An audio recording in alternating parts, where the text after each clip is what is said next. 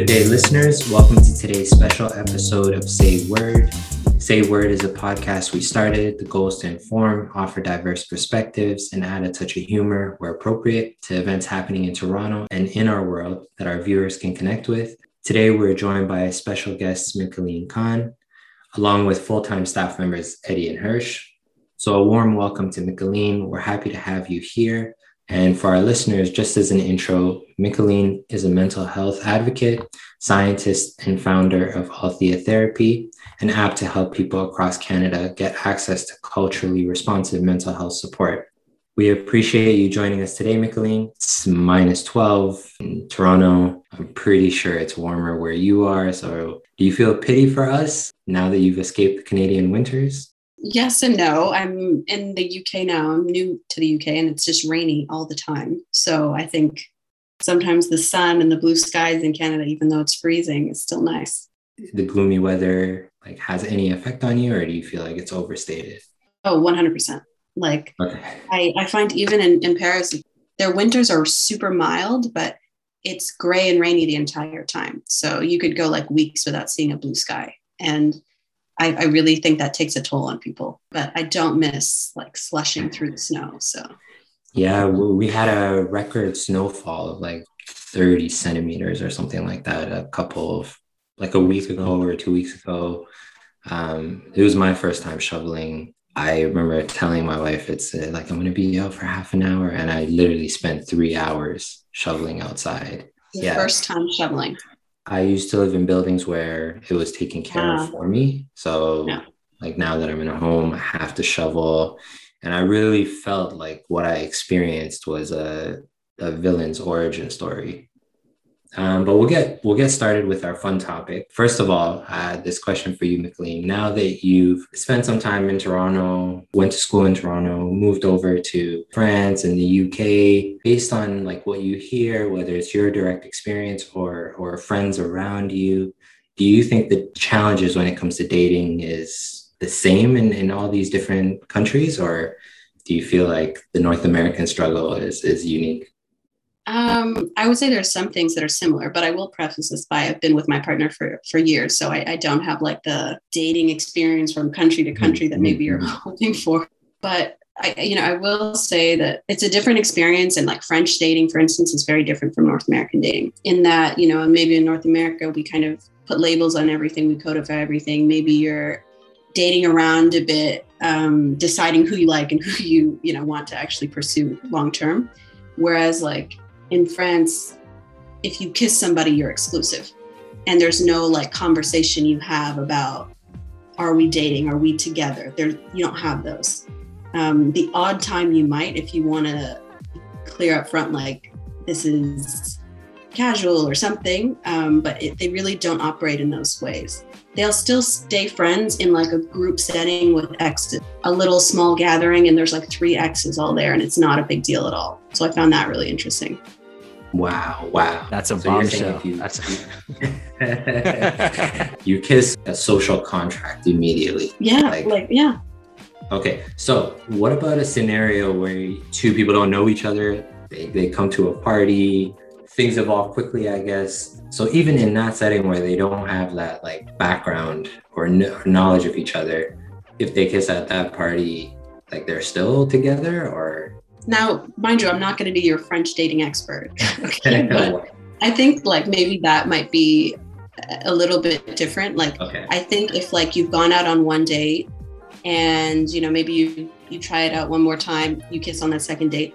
It's, it's like, this is the person that I'm dating. This is my boyfriend or girlfriend. And it's the, the labels aren't so like heavy there. There's not, there's no big deal with saying this is the person that I'm dating. Whereas I think here it's a big deal, you know, people lead up to it. There's all this tension around it. Yeah. And it's, is it that it, there's not as much appetite for situationships or entanglements? Yeah, I think they, they like they keep things really casual, even in like from from so many different genres in a sense, like from fashion is very casual, dating, the labels are casual, even mm. even sometimes marriage. Like um, I know a lot of French people, and again, this isn't for all of them, but they don't do like huge weddings and things. They go to the courthouse, they get married. Mm. That's the marriage. Mm. And so there's kind of just a different like um, weight put to these things sometimes. Interesting. Interesting. I mean, the kissing to get into a relationship is very on brand for France. They're known as a romantic society. So I could see why that would be the gateway. But yeah, in North America, there's a lot more expectations. I think some people are pessimistic, but there are still people who who are optimistic, who want to navigate, but they find it hard, uh, whether it's lockdowns, um, time constraints, aligning expectations. It can be a challenge, and people have been looking online uh, for more and more help. And what we see is an explosion of male-oriented dating coaches, the likes of Kevin Samuels and, and Fresh and Fit. Um, just for background, if our audience doesn't know who Ke- Kevin Samuels is, he's a professional image consultant and YouTuber who's fi- famous for his dating advice and mix of what he deems hard truth with a dose of entertainment. Fresh and Fit are two influencers who claim to provide the truth to females, and I use air quotes in truth, uh, fitness and finances. There's a difference between the two. It seems Kevin Samuels, because he's he's older, he's fifty-two, he used to work in sales. Uh, his his stuff is a little bit more refined, whereas Fresh and Fit almost seem like caricatures to me. But have you heard of these uh, these um, lifestyle coaches, uh, Micheline, or are they new to you? So first, Kevin Samuels, I've never heard of before today. And I'm going to be honest, I wish it stayed that way. Like it was, I couldn't even make it through some of the stuff. It was, I let's not even, I'm not even going to touch that one. Yeah. Um, the Fresh and Fit, I'd only heard about recently with all of like the drama coming around them. And uh, I just think that they're s- such fragile egos, insecure, colorist, like never thought of them as like dating experts or life coaches. So that was surprising to me. I just thought they were these random guys doing a podcast where they just constantly just disrespect women, particularly obviously Black women.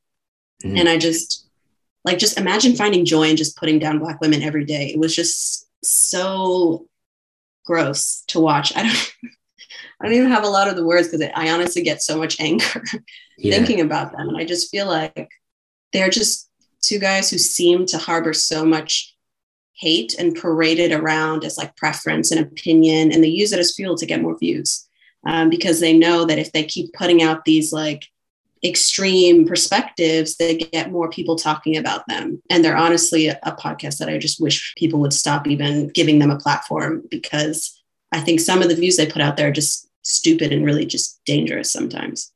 Yeah, absolutely. Absolutely. And a lot of people, I feel like when they struggle in the dating scene, look for things to blame.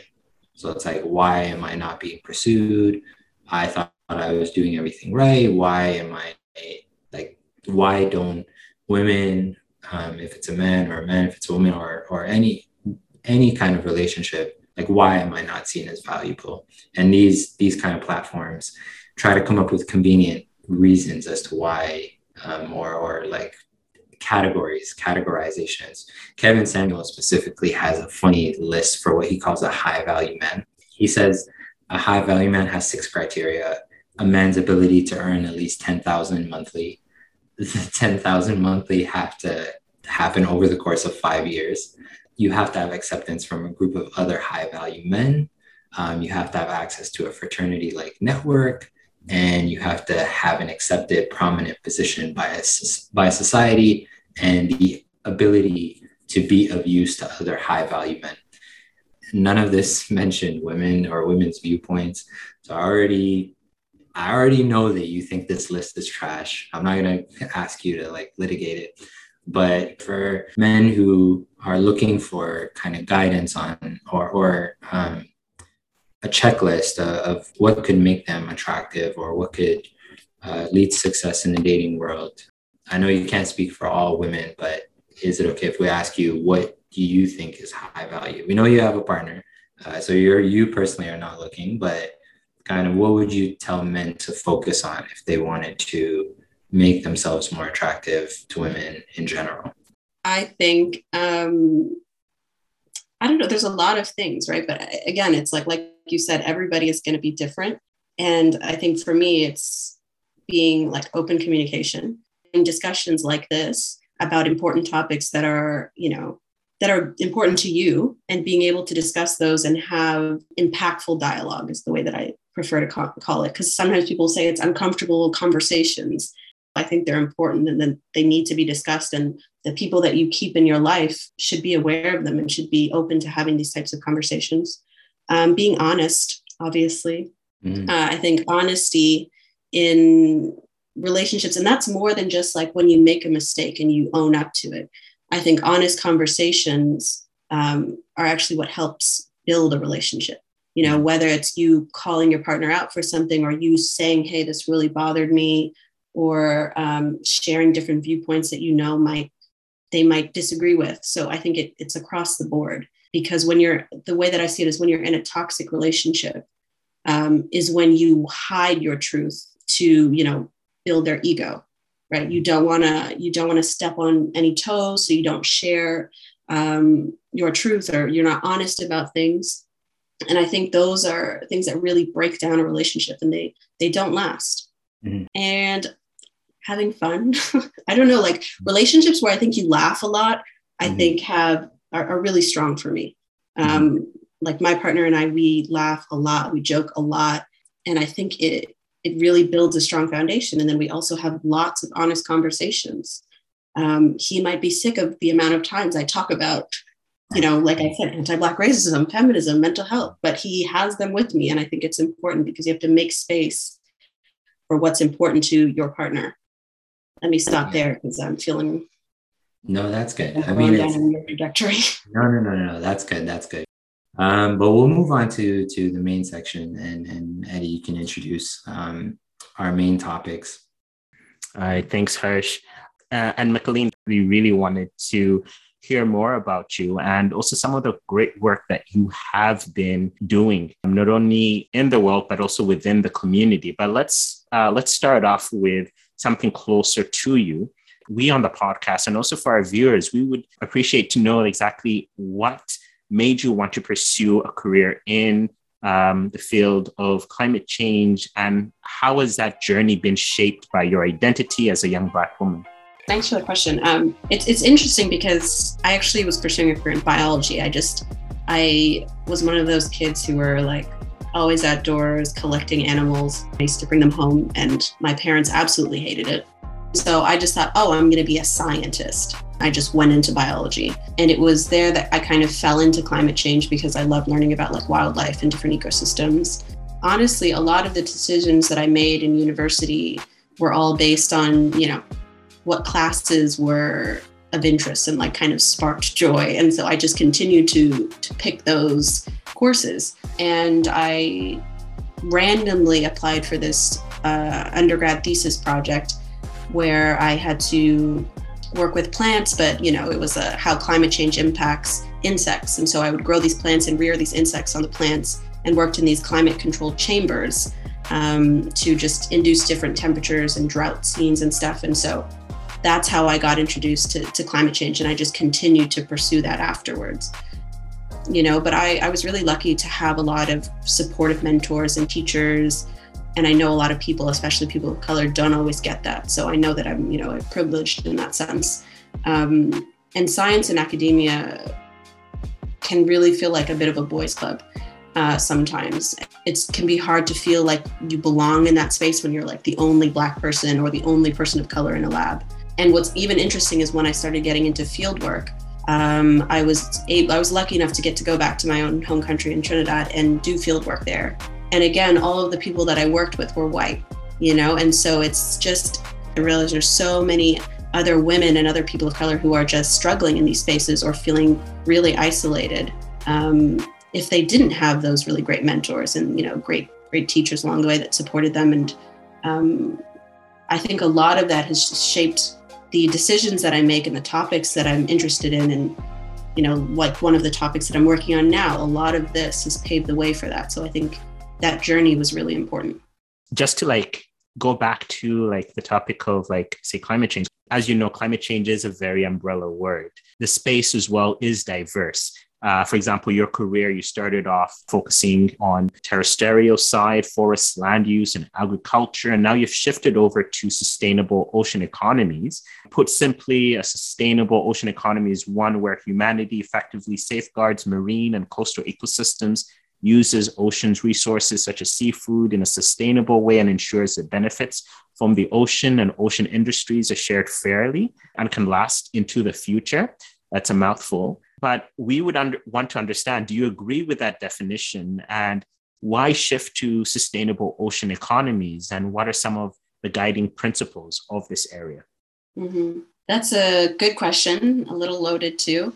Definitions can always change. And I think different organizations, different people have different definitions for what they mean by, you know, sustainability, even just in general. But I think one of the important things with sustainable ocean economies is that you can't achieve that without equity being at the heart of that work.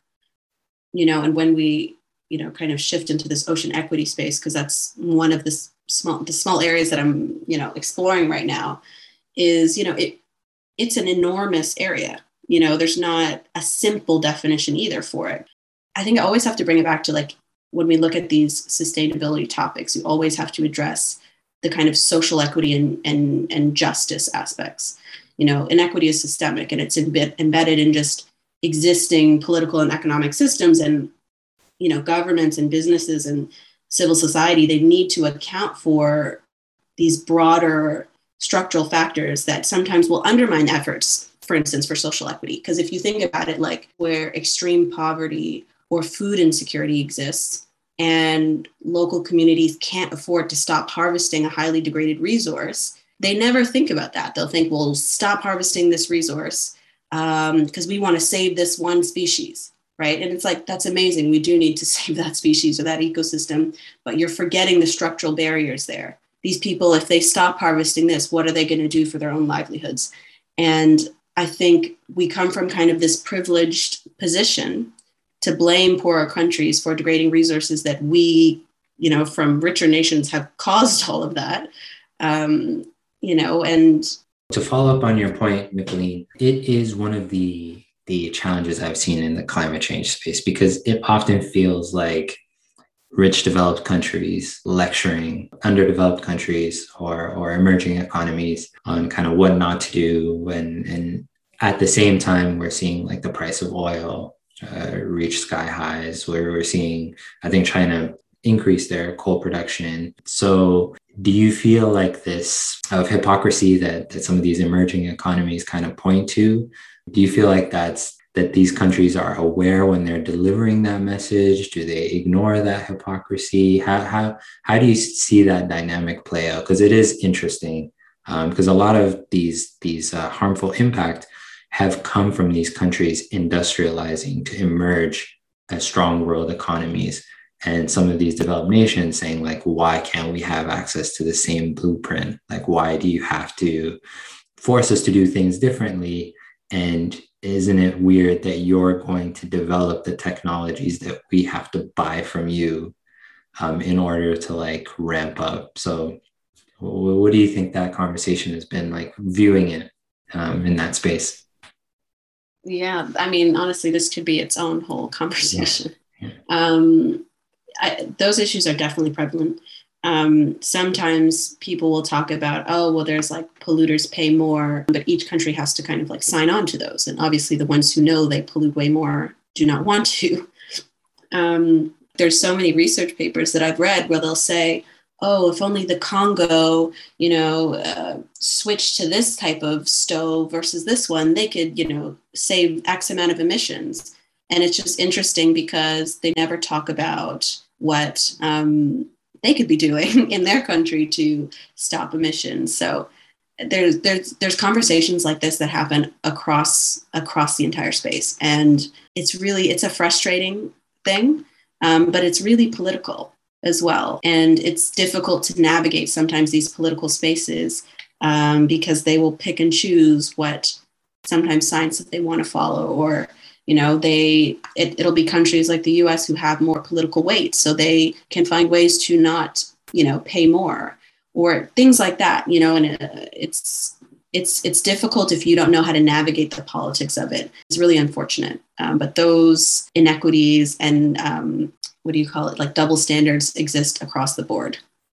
Yeah, I just had a question. Like, so in terms of like even on the politics, there's certain myths and like false narratives that keep on being perpetuated. Like we hear it, say in the U S especially, with like climate change is natural, like it happens. I don't see the end of the world in my backyard. Why should I be worried about a, a community in Trinidad or like a mountain landslide in Eastern Uganda? Why do these narratives continue to perpetuate as well? Why do people feel as though if they're not feeling climate change, they have no need to really participate or help?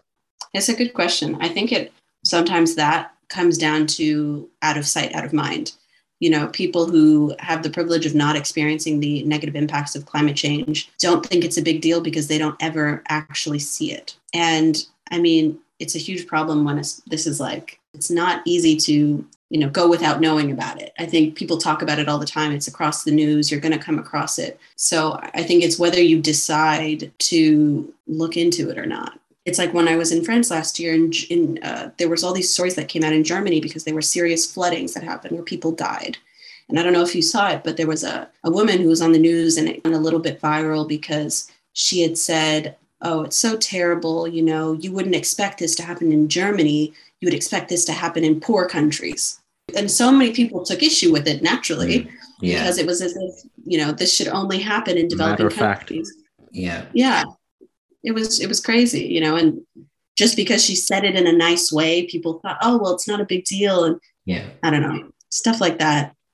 Still a lot more polished than shithole countries. I'll give her that. All right. Yeah. I think we forget about how crazy Trump was and oh, what yeah. came out of his mouth that I guess made other politicians feel, feel normalized in saying what would be considered problematic. But why did you hone in more on like sustainable oceans, um, given the given the plethora of options that you've had for looking into a career in climate change? Why did this specifically speak to you? That's, yeah, that's a great question. And I mean, I should preface it by I'm new to the, the ocean space, but for me, it was really interesting and to, to shift into this space because in a lot of the discussions that I was having um, in the climate change space, always focused on land use and agriculture and very, very rarely talked about the impacts or the opportunity uh, that the ocean has in the climate space, although it's also greatly impacted by, um, you know, by climate change. It also serves as a really important opportunity to help mitigate it.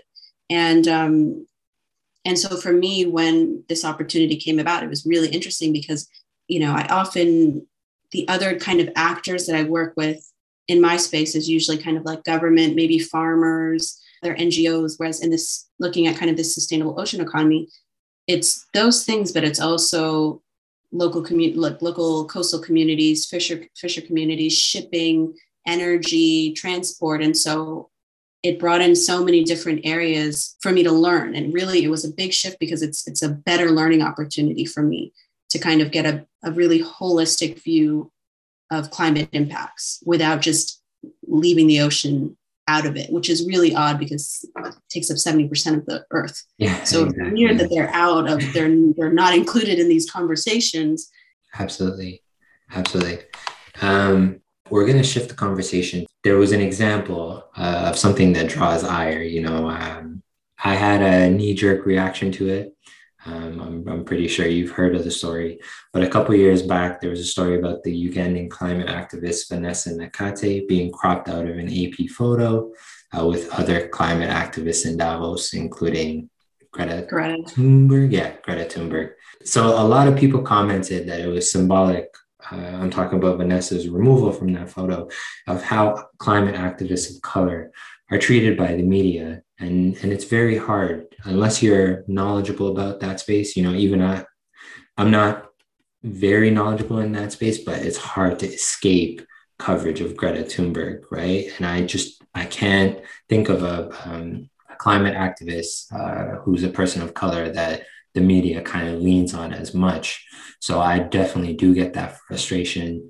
Uh, but given the fact that the climate crisis obviously affects communities of color and probably disproportionately so, how frustrating is it that they don't get the coverage or don't get the attention in the space?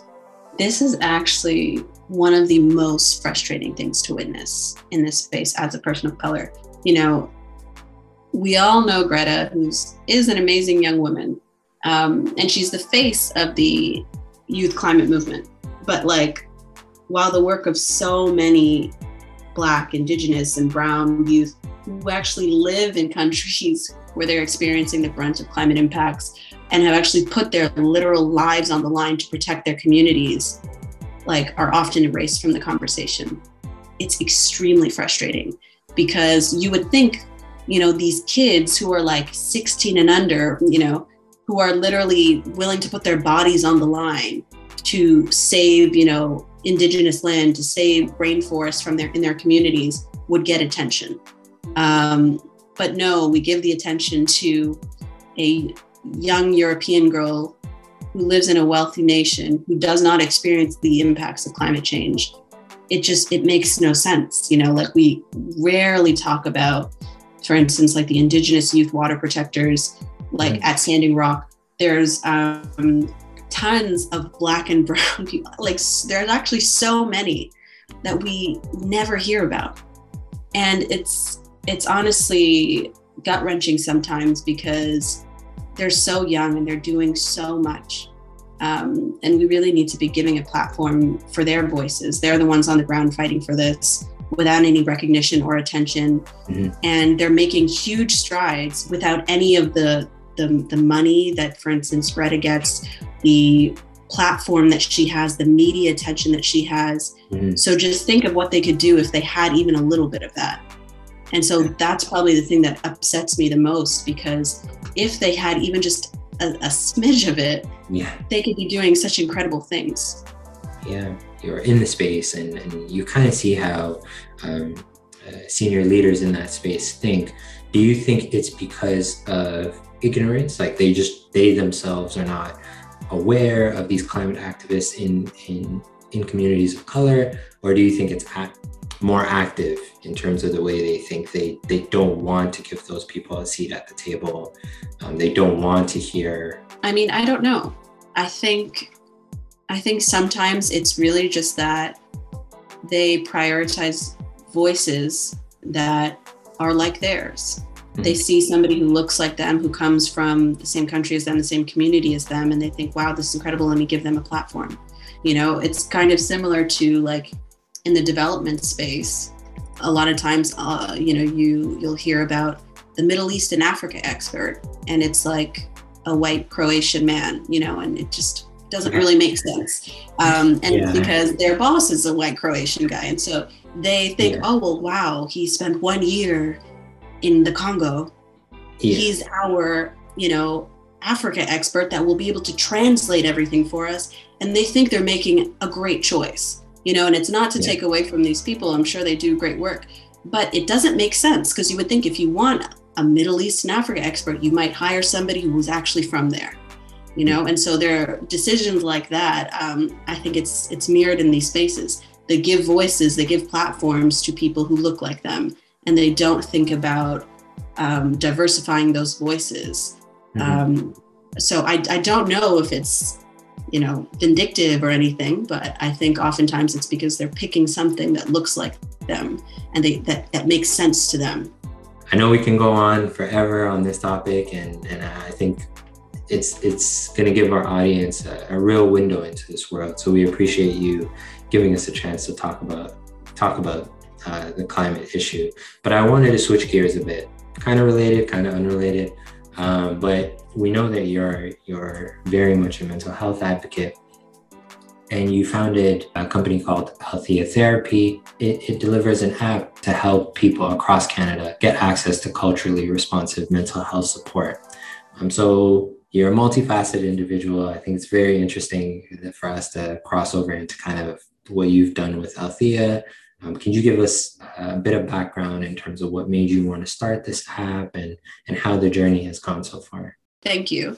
Honestly, what, what started it was a few different things, but I think the spark was, um, like for so many other people, was um, in twenty twenty with like the anti-Black racism with Black Lives Matter, Um, police brutality, the anti-Asian discrimination, and it just felt like layer upon layer upon layer. You were just seeing these communities' mental health being so negatively impacted by everything that was going on. And so for me, it just really started out as just a project. I was trying to find a way that I could provide support to these communities. And I think it was, it's taken me a long time because, you know, I come from the science space, so I think, well, I don't have the expertise for this. Um, but I always, I think I credit my parents a lot, because the whole reason why I have all of these open discussions about these topics is because my parents, you know, curated a space for us to do this from when we were very, very young. You know, they put us in diversity camp. We used to do that. And my mom is a director of diversity, equity, and inclusion. And so we've been like these little mini activists our whole lives. And so I think that's what probably gave me the motivation to continue. But I just started taking some courses and uh, programs and learning how I could put this together. And really, that's how it started. I had um, like an M V P, just like a basic product. I started testing it with different people. So I brought on some mental health advisors who helped. That's really when I realized, like, this is something that I should really share with the community and not just like two of my friends. And so I consider myself really just like this accidental entrepreneur. I, I really fell into it. I had no desire, honestly, to be a business owner before this. Um, and I continue it because I think it's important. And I see the impact that I, that I could have um, and that I am having. And so uh, I think it's a really worthwhile thing to, to continue pursuing. Yeah. No, that's awesome. And, and I'm glad you started it. It's an inspiration for people like us who are in the uh, professional world, and uh, we're, we're, we're doing our day job, and we're thinking about like starting a, a side project or, or, or a company, something to benefit the community. But we get so caught up in perfectionism. Like, how can I launch? You know, it's, it's discussions we had with the podcast early on too, right? It's like, okay, do we have funding? Do we have like uh, something to back us? How do we like launch? But often it's like that support comes organically because people do want to get behind you. But as long as you keep it kind of wrapped up and nobody knows about it, it's like hard to gather that momentum. So I'm sure you've seen, I know you've seen success um, with Althea Therapy, and uh, that success came from that courage to actually just, from my understanding, the client base that you're serving is in Canada, um, and, and, and you launched it, you're overseas. Uh, what challenges does that present? Well, definitely this kind of new virtual world helps. Um, it helps a lot, but it is difficult um, because whenever I do come home, I do come home pretty often, I would say, is when I like have to book in meetings with people in person, or I could book meetings that are like in the evening. Whereas when I'm here, I'm always like, sorry, I need it to be your morning or afternoon. Yeah. Um, and I am not a night owl. Like, I literally need my sleep. So I cannot be doing like late calls. Yeah. Um, but I think for the most part, it's been, it's been really good. I think you will run into challenges every once in a while where maybe you need to be somewhere in person. So that definitely can be a challenge when you're abroad. It just means that I'm like in meetings from the morning with my my ocean job and then meetings in the evening for, you know, Althea Therapy. But I'm okay with that because I like the business. I like, I like working on this. I like doing it, but I think it's just recognizing that your time is not your own. Um, and there are times where you might need to reschedule things or coordinate based on time zones. It's really just time zones that makes it difficult. It's nice to hear of an entrepreneur who actually prioritizes their sleep, which I think is very important. Um, and, and in our communities, because there's there's an emphasis on grind culture, sometimes that gets lost. But the last question, uh, given the time constraints that we have, that I wanted to ask, um, there was this term, uh, cultural sensitivity, uh, that Althea focuses on as well, um, in delivering mental uh, mental health care services and partnering with communities. Now, in my own personal therapy journey, I started off with someone who was way outside of my community. And I, I think that it it felt good to me because sometimes you actually want a third person perspective. Like, uh, I know a lot of people who come from the Black community uh, don't, sometimes they say like, oh, I, I don't want to just focus on getting a Black um, therapist because it doesn't matter. I just want general advice anyway. However, I started off like that. Then I switched over to someone who can share a bit more about my background. And I found my connection to them so, so much stronger. And I felt like the advice that they were giving me, this person's a Black male, it was all that understanding of what it is to be a Black male was baked into the advice.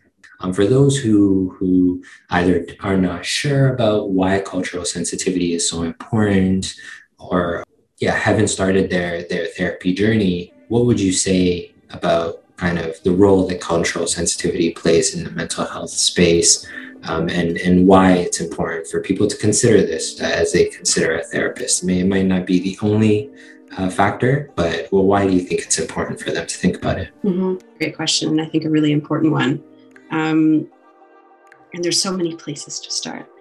I think, firstly, why something like that is important is because, you know, historically, Black people, people of color, um, have so, there's, it's, therapy is so stigmatized within our communities as a base for many good reasons, you know, in terms of like, um, you know, I always say this, but Black and brown people were like four times more likely to be admitted to psychiatric units than being offered medication or talk therapy.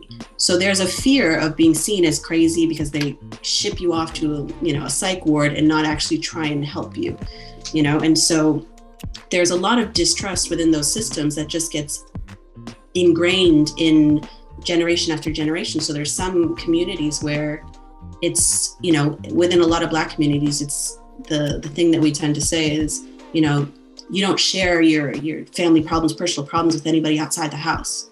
You know, if you got a problem, you talk, you keep it in the family, you know, things like that. And so you're you're raised to believe that you don't have to seek out help, right? And so some of them, when they do, and let's say a lot of your problems are systemic from the community that you're in, you know, maybe you experience a lot of prejudice, a lot of, you know, racism in, in your class, if you're from, you know, let's say an all-white school or something like that. And, you know, if you have, there are, and mind you, there are tons of amazing white therapists, of course, um, but some of them, what they what they lack is that cultural responsiveness, that, that cultural understanding of these systemic problems. Because when they don't understand the systemic problems because they're not taught it, um, how can you properly address it? You know, and I think it's also when you're in therapy, it's like a space where you really want to be vulnerable and not afraid to say things. You know, like for me, because I tell you, I talk about anti-Black racism and I talk about all these things all the time. I'm going to talk about what it's like being in a white community, you know, or what it's like to be the only Black person in a space. And I need somebody who gets that and who's going to understand why I feel this way. And I don't want to have to explain, you know, what a microaggression is to my therapist or explain why that actually was racism and not just me feeling, you know, like it was, or, you know, maybe that comment wasn't race driven. Yes, it was, because we experienced this our entire lives, you know, and for me to have to waste a session explaining that is me, it's costing me money, you know?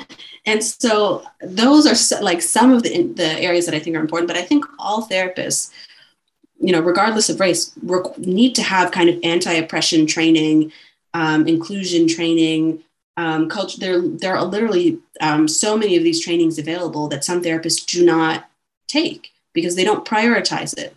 So I wouldn't want to go see a therapist who doesn't prioritize, you know, learning anti-oppression techniques and understanding what, you know, your clients are going through on a day-to-day basis and what are some, you know, suggestions or tools or, you know, workbooks that you can offer to them that are actually going to address those issues. And not just the issues that maybe they experience growing up in their communities. And, and I think that's, those are just some of the reasons why I think having somewhere where, you know, there's like a shared vernacular, age, race, gender to choose from is incredibly important, especially in these spaces. That's an awesome answer. But we're going to end our episode here. I wanted again to thank you, Micheline. Thank you for your time. Uh, we want to thank you for your perspectives, and for our listeners, we want to thank them for tuning into today's episode. As always, we hope they found this insightful. We hope it made them think, and we look forward to having them join us for our next episode. Plug out the therapy. Thanks. Um, well, you can download it on the App Store, Google Play. Um, so there's that, or you can check out our website. And it's um, althea therapy dot com.